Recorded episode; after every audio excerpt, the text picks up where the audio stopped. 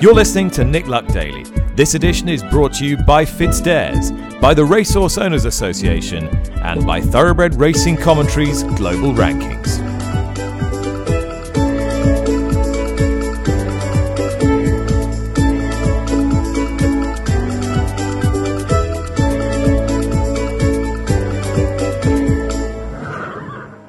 Hi there, thanks for tuning in. Welcome to the show. Coming to you once again from Lexington, Kentucky. I'll be flying home tomorrow after today's running of the Jessamine Stakes at Keeneland, which is the final win and you're in for the Breeders' Cup. And much build up to that great event over the next few weeks. But this week, of course, we've been building up to QIPCO British Champions Day. And two days ago, I gave you the news that Poetic Flair wouldn't run and that Jim Bolger would uh, be in due course releasing a bulletin about his future. That bulletin he did release uh, with the help of Emma Berry from the Thoroughbred Daily News that Poetic Flair would stand at Shadai Stallion Station in Japan last year and had indeed been retired. So we'll be talking to Jim, obviously, in a few moments' time. Later in the programme, I'll be catching up with uh, jockey Robert Winston, who's made an extraordinary comeback to the saddle two years after he said he would never sit on a horse again, and he's had his first winner this week too, and he tells me why he quit and why he's come back.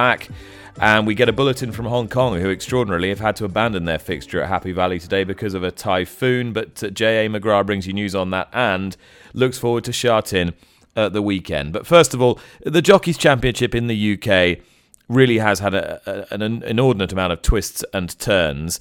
Uh, Lee Mottershead from the, the Racing Post is with me. What happened yesterday, Lee? Well, what happened, um, Nick, was that William Buick closed the ground on on Oisin Murphy. Um, I think a couple of weeks ago, we probably thought that this title race was pretty much done and dusted. Oisin Murphy had a decent cushion over William Buick, and he looked uh, set to, to retain his title again. But in recent days, Oisin has has closed the gap. Uh, it was reduced to four winners on Tuesday. William had a treble at Leicester. Um, Murphy clawed back one winner, but that still meant the gap was down to four 150 to Oisin Murphy, 146 to William Buick. And now they lock horns again together uh, today at Nottingham. And once again, William Buick would appear uh, to have the better chance of riding winners. He has more rides than Oisin Murphy. And he's got some pretty strong chances too. And what's very interesting, Nick, as well, is who he's riding for today at Nottingham and also who he's riding for tomorrow at Chelmsford. Is that John Gosden by any chance? It is John and Thady Gosden. William Buick teaming up uh, with his old boss for four rides.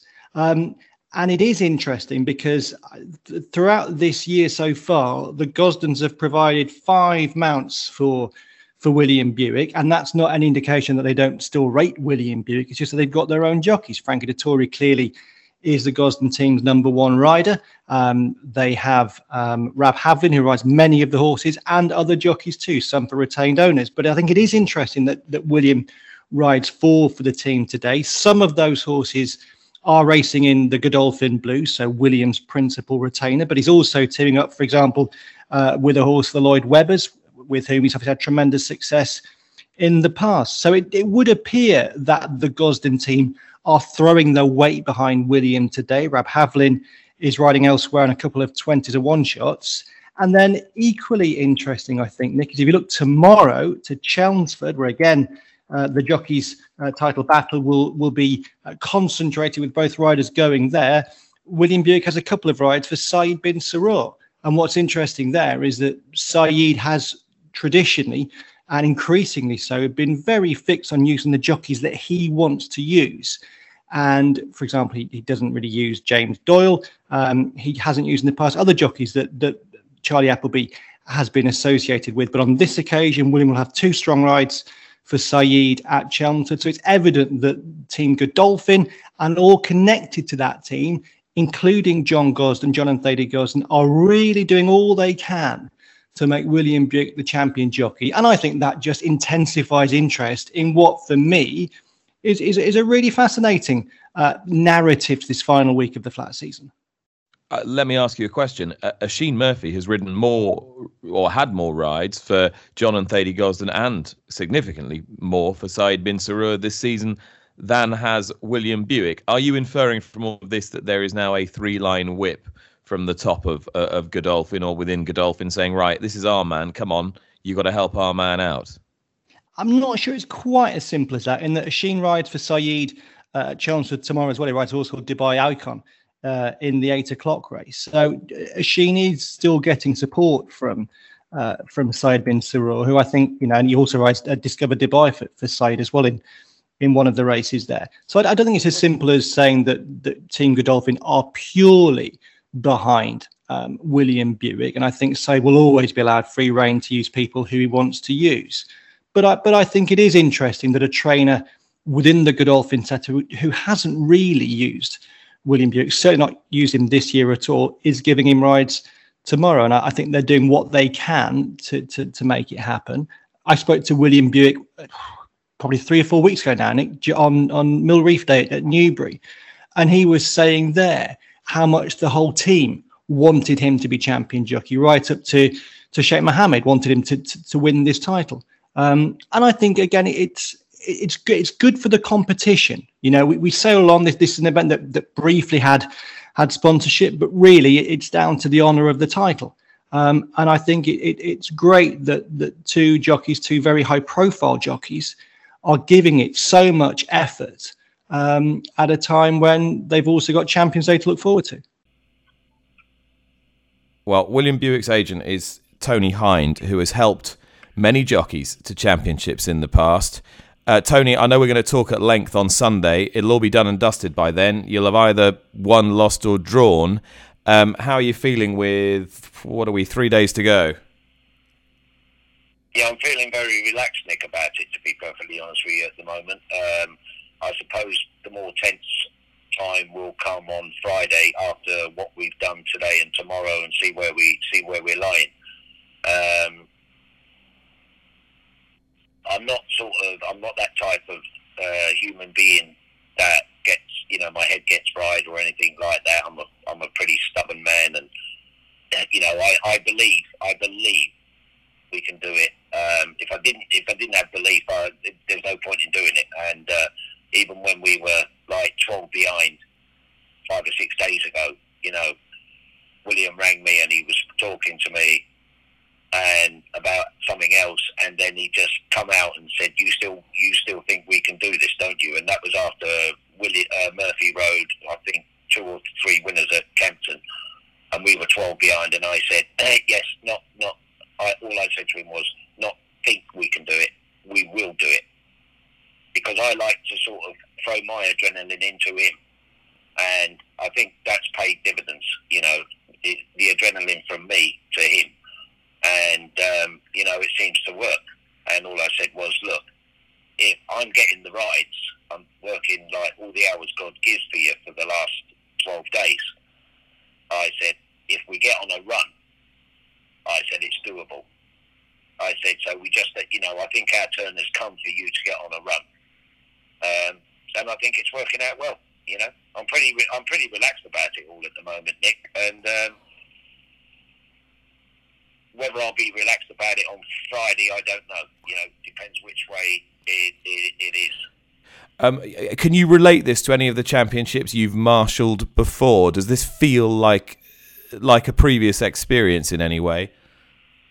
No. When I made uh, Ryan champion, we had it like three times. We had it won from a long way out. Um, I suppose you can relate it a little bit to Richard Hughes, and the closest it comes to because with Richard we were 29 behind. With um, but I had it won quite a long way out. But if you remember that that was when it finished on Doncaster Day in November, so we had an extra three week window. Um, the closest it's got to come to is Jim Crowley, um, but um, we were chasing a top class jockey that done eight stone in Silvestre uh, Sousa um, but we had it we had it sewn up with with a week to go, so then I was relaxed. So I can't really relate it to any of them really because you know we're too, we're too close to the to the finishing line. All right, so this is a slightly new experience. I mean, we've been talking about this this morning on the podcast, and we've noted who some of the trainers are now who are throwing their weight behind William Buick, and we were wondering, right, has has the order come now from from the top of Godolphin? Right, Saeed, you've got to give him some rides. John Gosden's giving him a ton of rides this week. I'm guessing that's not an accident. No, I don't. I don't go poaching for rides. They got their jockeys. Um, I just looked like Tim Easterby to be with the winner I gave him yesterday. I see that David Allen had a 10 day ban, um, and I just uh, saw it when it got declared. I didn't have a ride in the race, and I just rang him and um, just asked, said, Look, William's sitting in the weighing room. I see David Allen suspended. Would you like him to ride? And yeah, so, and with John Gosden, like I saw Rab Havlin was elsewhere, so I rang Mr. I just rang the office and just said, um, Would you like William? Uh, and I, I did actually say, you know, obviously you know the situation, and I see Rabs at another meeting, and um, and he uh, he come back to me and, and gave me the rights. So, you know, it's not like uh, trainers are saying, "Oh, we want to help you." You know, I'm just doing my job from my end, and they're and they're helping me along because I'm ringing them. If that makes sense, they're not ringing me and saying, "We want to push you." You know. So it might well run right to the last moment on on British Champions Day, which is the sort of stuff that the organisers would have dreamed of when they when they created this end to the Jockeys Championship. We mentioned the day before yesterday that one horse who wouldn't be on British Champions Day was Poetic Flair, and you could read between the lines really that it was unlikely that he was going to race again next season. That a stallion deal was brewing. Lee, a stallion deal has brewed. Where's he off to? Well, Jim Bolger is a man who never fails to surprise, and he has surprised again. Uh, Nick Emma Berry um, reported today in Thoroughbred Daily News that Poetic Flair has been uh, retired from racing and will stand at Shadai Stallion Station in Japan from next year. Um, those of those listeners um, who have an interest in Japanese racing and bloodstock will know that the Yoshida brothers are exceptionally dominant in Japan. Uh, Teruya Yoshida um, has had enormous success, stands uh, 31 stallions. Uh, Poetic Flair will be joining that band next year. It was certainly a move that I didn't anticipate. Nick, like you, I expected that retirement beckoned after he was taken out of the QE2 on Monday, but I hadn't foreseen uh, this particular move. Um, it's interesting in a number of ways. It, it's a it's a new direction of travel for Jim Bolger, who says that himself. He he's quoted uh, talking to, to Emma Berry saying, "I'm sure many racegoers will be disappointed not to see him at Ascot, and I'm disappointed myself. He's not going there, but it wasn't possible." Uh, he'll be standing at Shadai. Uh, and he says, This is a first for me, but it's a great opportunity for the horse, and I will be supporting him with mares myself, even though it won't be that straightforward. So, a real new direction of travel, as I say, for, for, for Jim Bolger. Um, some ironies in it too. One of them being that if Poetic Flair was a horse trained in Japan, Nick, this would be almost unthinkable. Uh, their, their culture is very much that a horse who retires at three retires, leaving any number of questions still to be answered. Their great horses all race on to at least the, their four year old season, unless injury intervenes. So that they're getting a horse here who is doing who has done something in retiring at three that wouldn't have happened with one of their horses. Conversely, you can make the point that Poetic Flair was very heavily campaigned this season, had a tremendous campaign uh, with, with multiple Group One winner. I thought particularly impressive at Royal Ascot, and hopefully he'll be a, a great advertisement for, for what Jim Bolger has done over here in Japan. Um, but I, I, think it is an interesting move, um, and it, it, it, it, again another case of Jim Bolger surprising us greatly. Well, Jim Bolger is, is with me now. Um, Jim, just talk talk us through the, the mechanics of a decision like this to to retire a horse like Poetic Flair, who you described as fitter than you and me and in, in really good heart, and to go to, to stud in Japan. Yeah, well, naturally, I'd preferred if we were going to stud in Ireland or in Europe anyway. Uh, but uh, circumstances didn't permit that, so uh, hence he has to go to Japan. And as you know, uh, I run a semi um, commercial operation, and uh, I have to keep the wheels on the wagon, and uh, it was the sale that I had to do. Um, reluctantly, I might add. I, I think he was tailor made for a four year old career, but uh, nobody in this part of the world seemed to want them as a four year old. So uh, I, I, uh, I, was, I was left with only one option, and uh, I had to take that option. Uh, how how much did you agonise over it? Well, I knew that from uh, Royal Ascot onwards that uh, something had to happen in 2021, and uh, I, the sort of person I am, I would always wait and see and wait and see, and uh, so nothing happened. So I didn't have to agonise. It was just a business decision then that was made at that stage. I mean, it makes it. You're sort of making it sound as though really just nobody in, in Ireland was at all interested in in him as a stallion prospect. Would you ever have imagined standing him yourself? It's not you. I mean, you've stood lots of stallions with varying degrees of success. Yeah, well, it's not a business that I want to get into. Uh, I I have enough on my plate, so uh, no, um, I, I I don't intend going into the stallion business. But uh, uh, hence the decision had to be made that uh, um, I had to realise uh, his value, and uh, nobody in this part of the world uh, stepped up to the mark. So uh, I was only left with the one option. Have you have you given any consideration to to why that is? Is it a fashion thing? Is it a pedigree thing? What's not to like about him as a as a potential stallion? Do you think?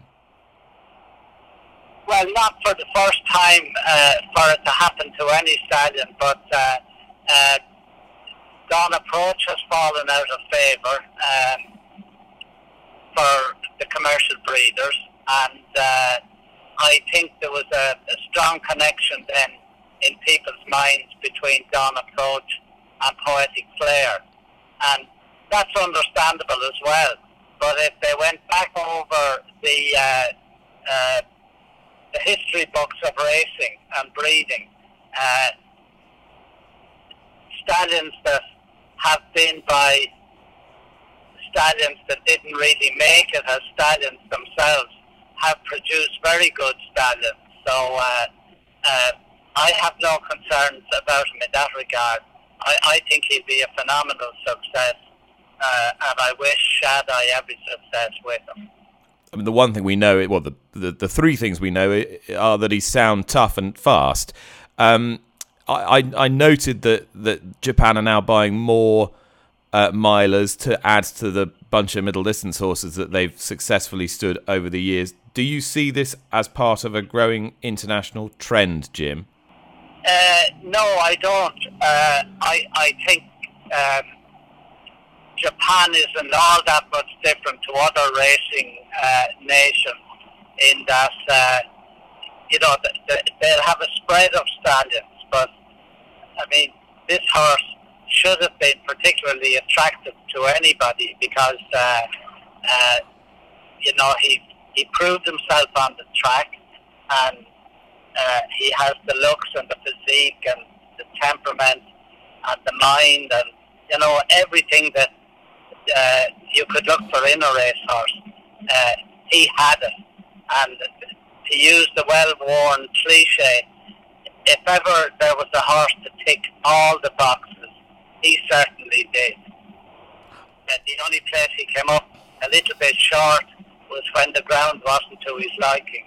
Um, we discovered after Royal Ascot only, a bit late in the day, uh, that he had a huge preference for the good ground. And uh, uh, as I said, the only time he came up short was when, when, when the going uh, was a little bit easier than good. Uh, and I, I know you're pragmatic, and I realise that you're running a commercial operation or a semi, as you put it, a semi-commercial operation. When he when he gets onto that box to get on the plane to go to Japan, how will you feel personally? Um, obviously, I would love to have had him, uh, but uh, I, I wouldn't be a hugely sentimental person, and I regret the fact that he's leaving, both from uh, next from a next year's racing point of view, and from the point of view that he's not going to be available to people who did admire him uh, for them to use uh, as a style. So from that point of view, uh, I, w- I would have regrets, uh, but uh, there won't be any pining.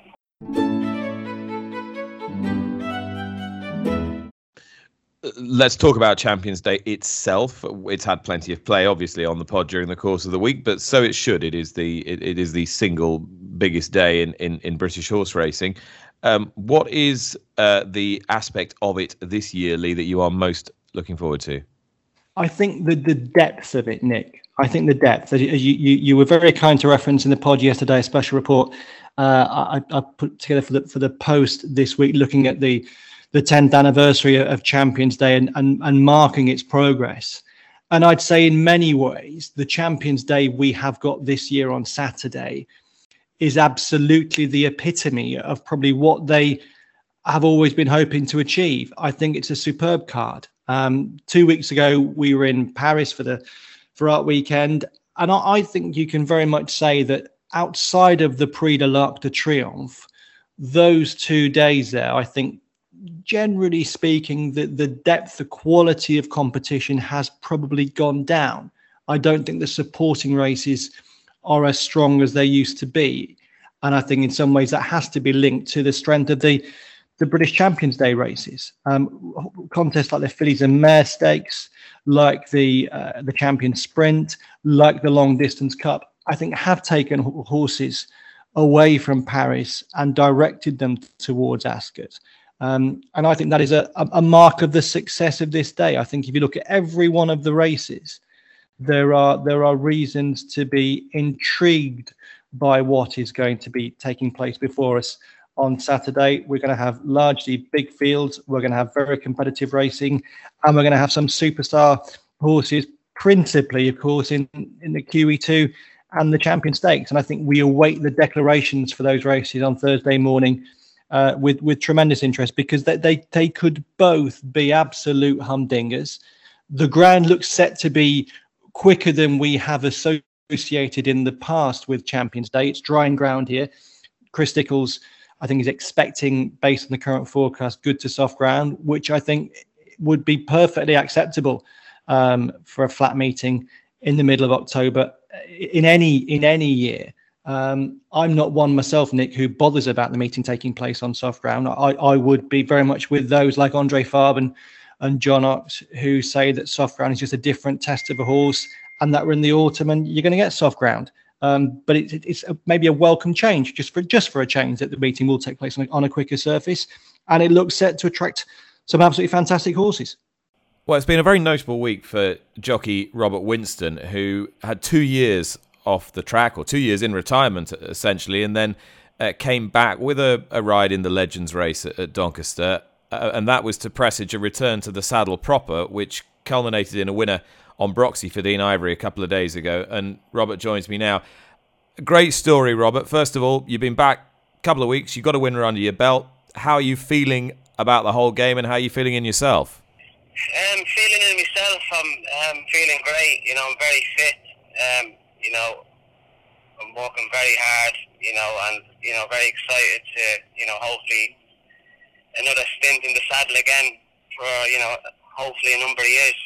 Really looking forward to it. What turned the corner for you? What made you think, right, I'm I, there's unfinished business here?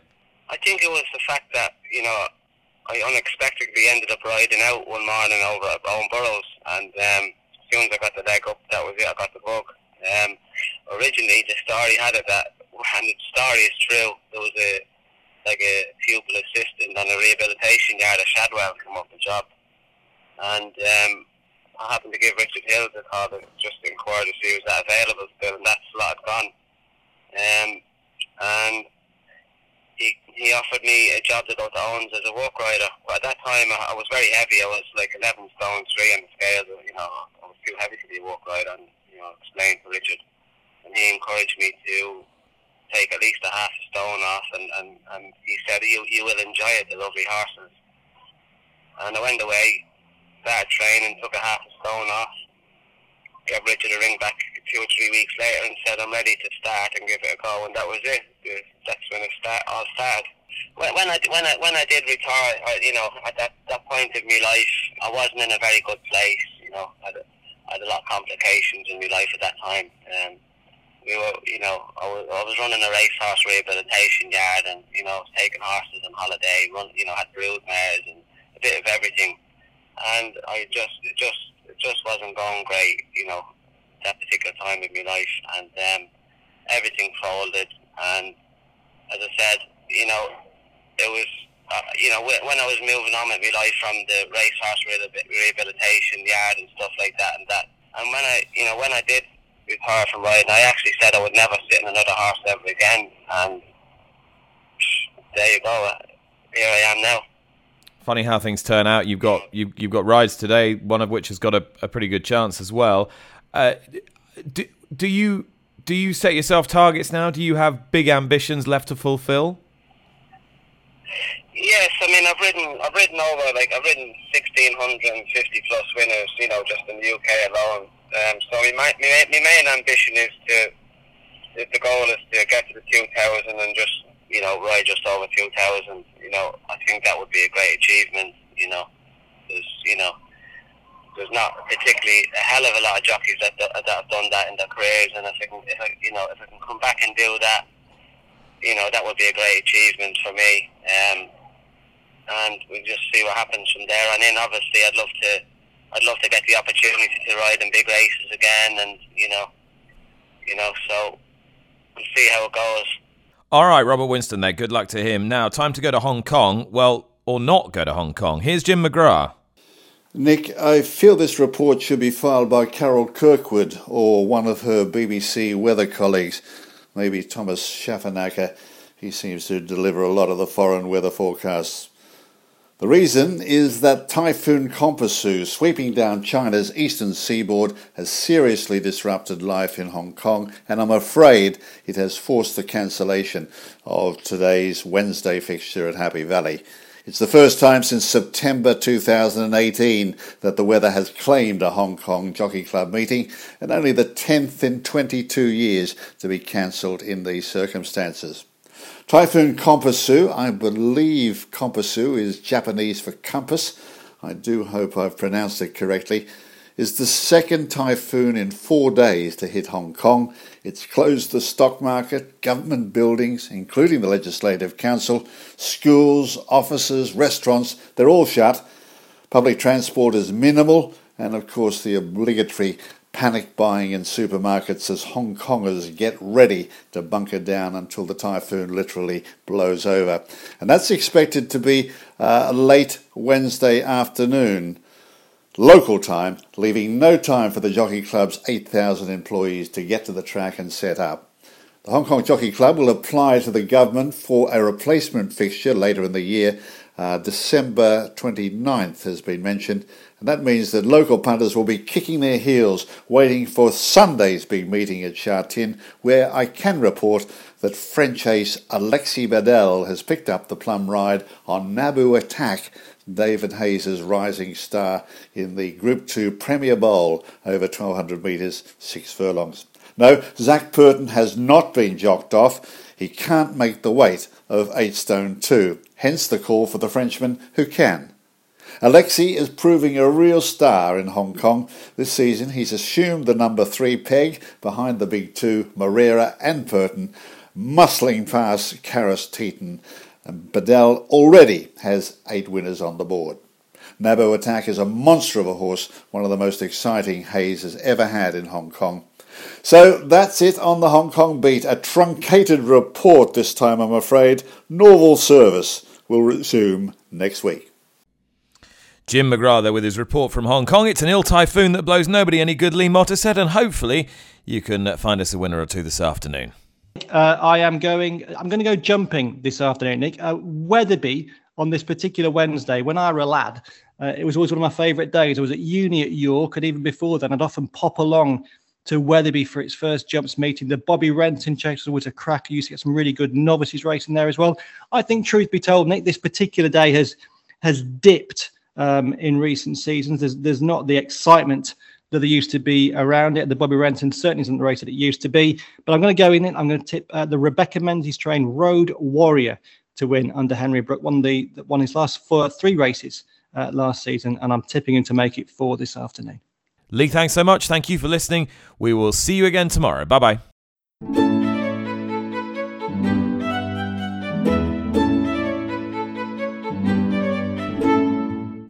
You've been listening to Nick Luck Daily, brought to you in association with FitzDares, the Racehorse Owners Association, and Thoroughbred Racing Commentary.